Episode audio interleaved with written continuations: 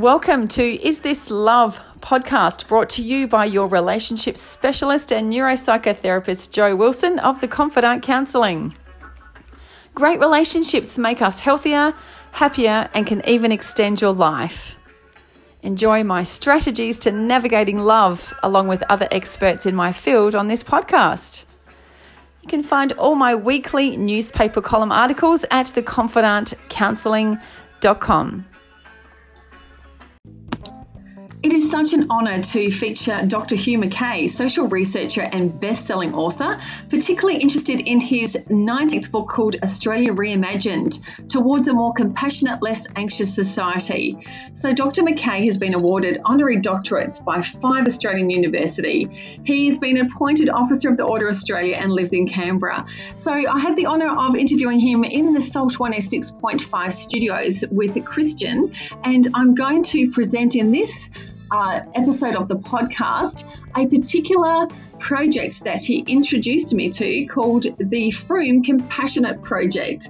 And the results were quite astounding. And I'm putting it out there that my own little community, the Sunshine Coast, could be renamed the Compassionate Coast. Uh, the results could be drastically reducing our emergency hospital admissions and just overall health and well-being. So the concept is going to be discussed in this interview. And it really was so fascinating, and I'm sure you will too.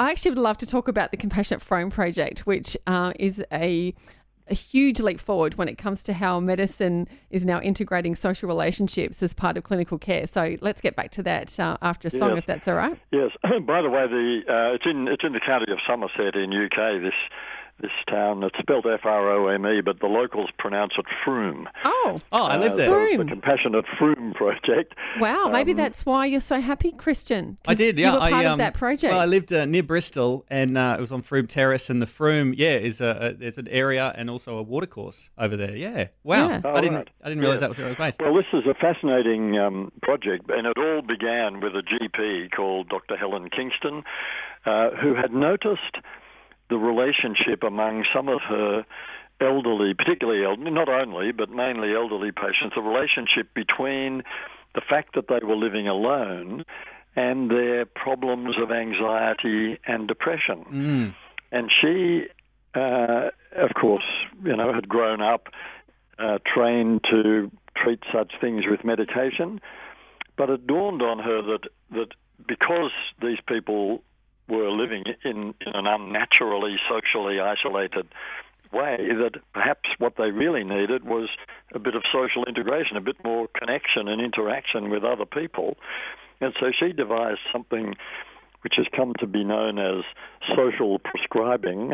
Wow, the there's a name for the this. prescription that the doctor writes is not take this tablet three times a day, but uh, join a choir or uh, get along to a U3A class or oh, I love that. uh, go to go to an aerobics class or a book club or um, you know whatever it is doesn't matter what it is. Um, although musical things have particular cognitive benefits as well, but it doesn't really matter what it is as long as it connects you.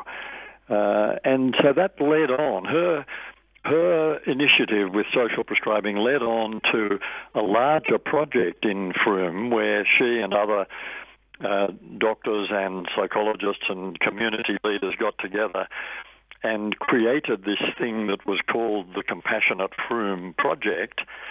Uh, which was not just social prescribing, but it was messages to the community about the need uh, to to look out for your neighbour and so on.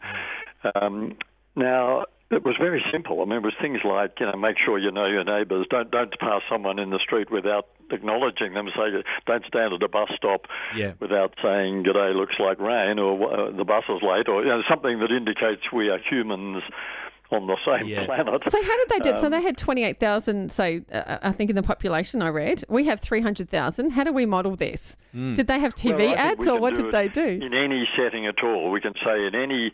well, You could say for the sunshine. I mean, and in fact, that project is coming to Australia. There are twelve locations Oh. around Australia where the Compassionate Frome uh, project model is being applied. I don't know mm. off the top of my head where the 12 locations are. I know I think the northern beaches of New South of Sydney is one place. Mm. The Southern Highlands in New South Wales is another. Um, there, there, no doubt will be some in Queensland. Yeah. But what was significant, you know, in that in that Frome thing, it's quite remarkable. Uh, over a three-year period, they found that most health indicators in the community improved, and the most dramatic one, the one that that sort of took everyone by surprise, was that emergency admissions to hospital fell over three years. Uh, I think I've got the figures right. I think well, I read 30 percent uh, by 17 percent in Frome. Wow! While across the county of Somerset, over the same period, they rose by 28%. Wow. And a palliative care physician said this was the only uh, intervention he'd ever known of that actually reduced emergency hospital admissions. So that's extraordinary. Uh, that's an interesting indicator. Yeah. Wow. Uh, um, and and it could happen anywhere. I mean, it it it, it begins with individuals saying we've got to do something about this, you know, or just saying in our street, mm. let, let's let's just let's know each other for a drink once yeah. a month, or yeah. let's go to the nearby park and everyone bring something and we'll have a picnic, and not everyone has to come, and you yeah. know, don't want to don't want to make it compulsory. I, I heard of one um, people who lived in a particular cul-de-sac in a in one of our metropolitan areas uh, where uh, an enthusiastic neighbour had organised a pizza night every Friday night for everyone who lived in the street. And some people, you know, got so sick of this, they were sort of hiding away, pretending they were not at home. so Lights were off. Dragooned into the pizza night. so you can't overdo it. It needs to have a, a gentle touch. Uh, Hugh, I just want to know uh, with this social prescribing, uh, can I get Medicare to pay for my tennis? Uh, my, my, my, your quiet practice. my quiet practice just at my tennis club. No, no, no. The, the, the goal here is to save money.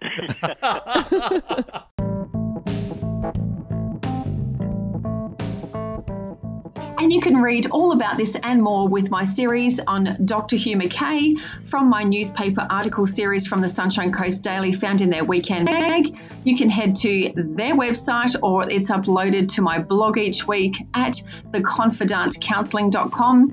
Need research tips to enhance your marriage or relationship? Head to Spouse It Up guide on my website at therelationshiprejuvenator.com. That's www.relationshiprejuvenator.com, where you'll find a wealth of resources to support your relationship as we hurtle towards the festive season. Don't forget to leave me a review on this podcast. I'd so appreciate your feedback.